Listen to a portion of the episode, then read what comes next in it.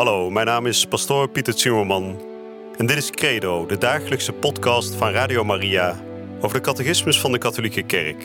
Samen dringen we elke dag een beetje dieper door in het prachtige plan van liefde dat God met elk van ons heeft.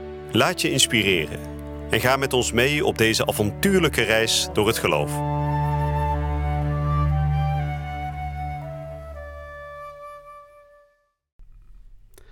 Vrienden, van harte welkom terug bij Credo, waarin we al heel wat weken inmiddels bezig zijn om de catechismus samen te behandelen.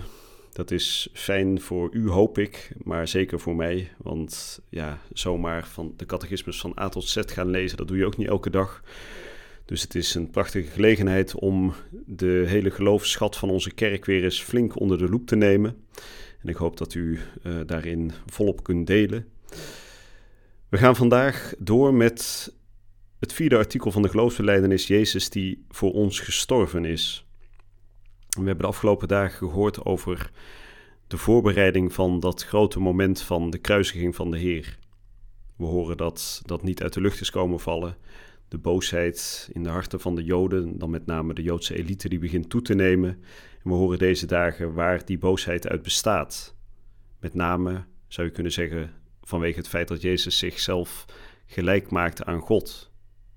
Wij weten natuurlijk, hij maakt zichzelf niet gelijk, hij is gelijk aan God. Maar in de ogen van de Joden doet hij iets wat ongehoord is, ongepast is, namelijk zichzelf gelijkstellen met die hemelse Vader. Kijk, dat kan twee dingen betekenen. Of inderdaad, Jezus is de grootste blaaskaak die de wereld ooit gekend heeft. Of het is inderdaad waar wat hij zegt over zichzelf en hij is inderdaad de zoon van de Allerhoogste. We gaan vandaag spreken over het geloof van de Joden, het geloof in God als enige God en als enige redder. En we gaan vandaag ook horen waarom de Joden zo ziedend worden op Jezus wanneer hij zichzelf gelijkstelt met die enige God en redder. Maar voordat we daarover zullen gaan spreken, eerst een kort gebed, zoals gebruikelijk bij Credo.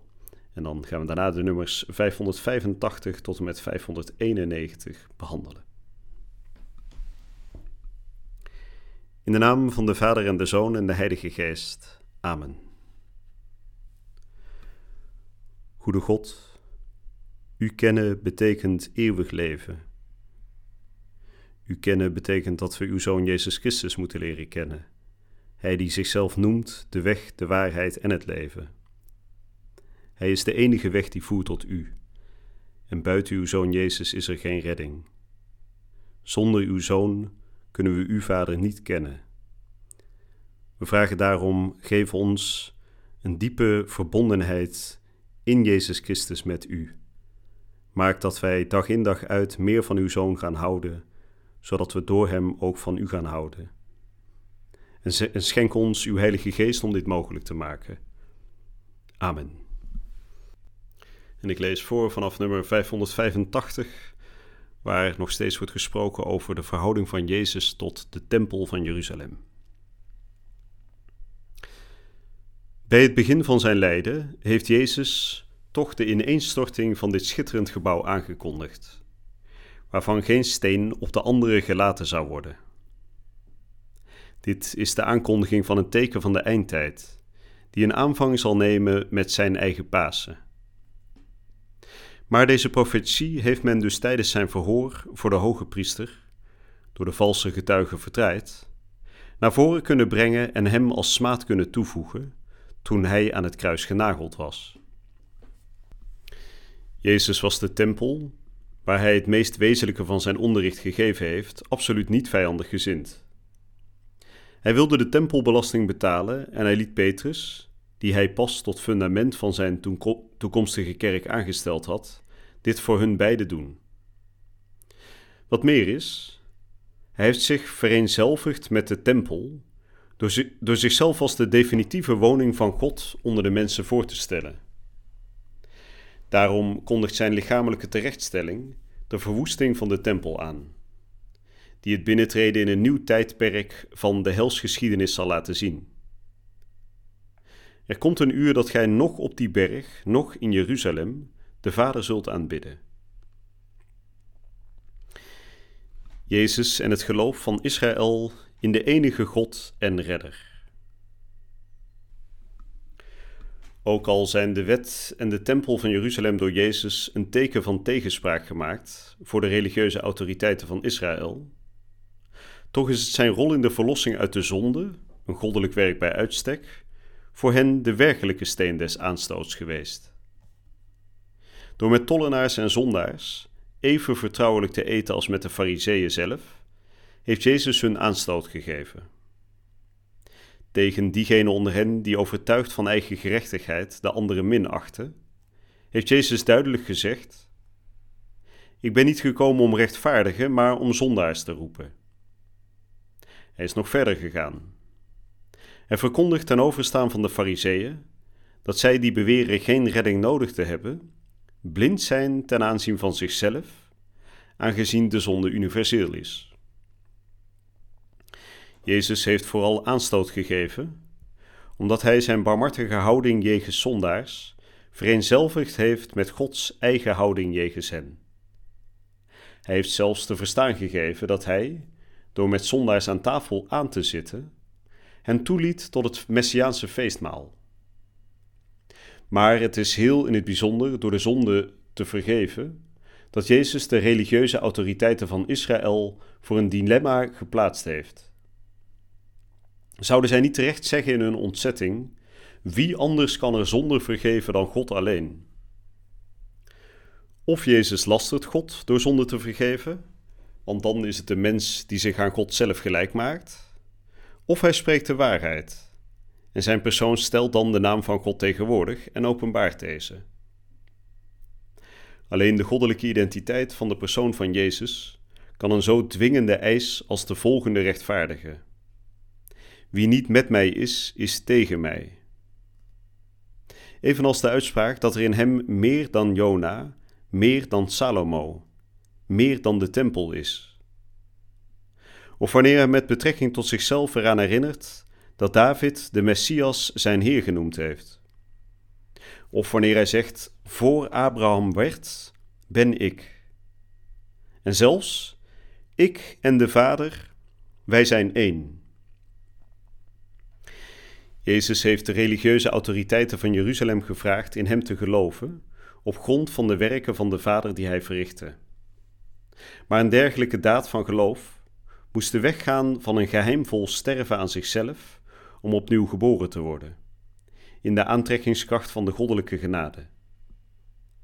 Een dergelijke eis tot bekering, waar het gaat over een zo verrassende vervulling van de belofte, maakt het mogelijk de tragische vergissing van het Sanhedrin te begrijpen. Dit meende dat Jezus als godslasteraar de dood verdiende. Zijn leden handelden tegelijkertijd zowel uit onwetendheid als vanwege de verharding van het ongeloof. Nou, dat waren de nummers voor vandaag. Er worden een paar erg belangrijke dingen gezegd. Het begon, zoals we net gehoord hebben, over de verhouding tussen Jezus en de tempel. Dat Jezus absoluut met eerbied sprak over de tempel. Dat hij zelfs in de tempel werd opgedragen aan God toen hij 40 dagen oud was. Dat hij ook de tempelbelasting niet weigerde. Dus zijn verhouding tot de tempel was zeker een goede. Maar tegelijkertijd weten we dat in Jezus ook de tempel de vervulling vindt. Want we zullen later weten dat uiteindelijk hij zelf de ware tempel is, waar we God kunnen ontmoeten en waar we God kunnen aanbidden. Dus hij brengt ook daar, net zoals we in de vorige uitzending hebben besproken, de vervulling van de wet, zo brengt hij ook de vervulling van de tempel.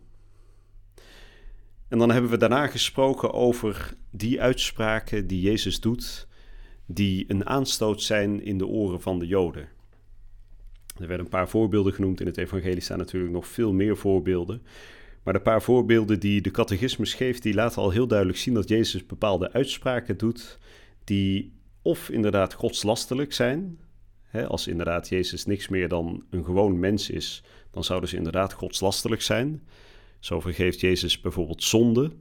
En het vergeven van zonde was alleen aan God voorbehouden. Dus als daar ineens een man zonde begint te vergeven, dan doet hij iets wat alleen God mag doen. En dat is godslastelijk. Tenzij deze persoon inderdaad God volledig aanwezig brengt en zijn naam volledig openbaart. En dan worden er een paar citaten gegeven die heel duidelijk dat goddelijke karakter van de Messias aantonen. Bijvoorbeeld Jezus die zegt: Ik en de Vader, wij zijn één. Dat is natuurlijk nogal een boute uitspraak als het niet waar zou zijn. En ook wanneer hij zegt tot de Joden, en de Joden die worden dan woest, ze willen hem zelfs stenigen. Hij zegt: Voor Abraham werd, ben ik. En daarmee bedoelt hij dat hij natuurlijk als eeuwige zoon van God ouder is dan Abraham. Abraham natuurlijk in de ogen van de Joden een van de allerbelangrijkste mannen uit het Oude Testament. Hun vader in het geloof, de grondlegger van hun geloof. En wie kan er nou ouder zijn dan Abraham? Nou, Jezus is daar, een jonge man van uh, net begin 30, die zegt dat hij ouder is dan Abraham. Ook dat is dus een appel op het geloof van de Joden om te geloven dat hij werkelijk de zoon van God is. Want inderdaad, hij is ouder dan Abraham als die in eeuwigheid al bij God in de drie eenheid aanwezig is. Dus zo staat het evangelie tal uh, bol, moet ik zeggen, van uh, voorbeelden waaruit blijkt dat Christus inderdaad zichzelf gelijkstelt aan God. En met name die ik ben uitspraken, we zien dat ook in het Oude Testament, die zeggen heel duidelijk iets over de identiteit van God. Ik ben, zoals God ook zegt, op de berg Sinaï, wanneer die verschijnt aan Mozes. Nou, we gaan daar de komende dagen nog meer over spreken. We gaan stilletjes aan richting het moment van het beslissende moment van de leidersweg van Jezus, zijn kruisweg en zijn dood aan het kruis. Maar voor nu wens ik u allen een hele goede en gezegende dag toe. Je luisterde naar Credo, de dagelijkse podcast van Radio Maria over de catechismus van de Katholieke Kerk. Credo is iedere werkdag te beluisteren op Radio Maria. Maar je kunt de afleveringen ook in je eigen tempo terugluisteren op onze website, in de app of op Spotify en de andere platforms. Via de website radiomaria.nl vind je dagelijks de link om de bijbehorende teksten uit de catechismus mee of terug te lezen. We zijn erg dankbaar voor alle giften die wij mogen ontvangen. Daardoor kunnen we ons goede werk blijven doen. Draag je ook bij aan deze missie?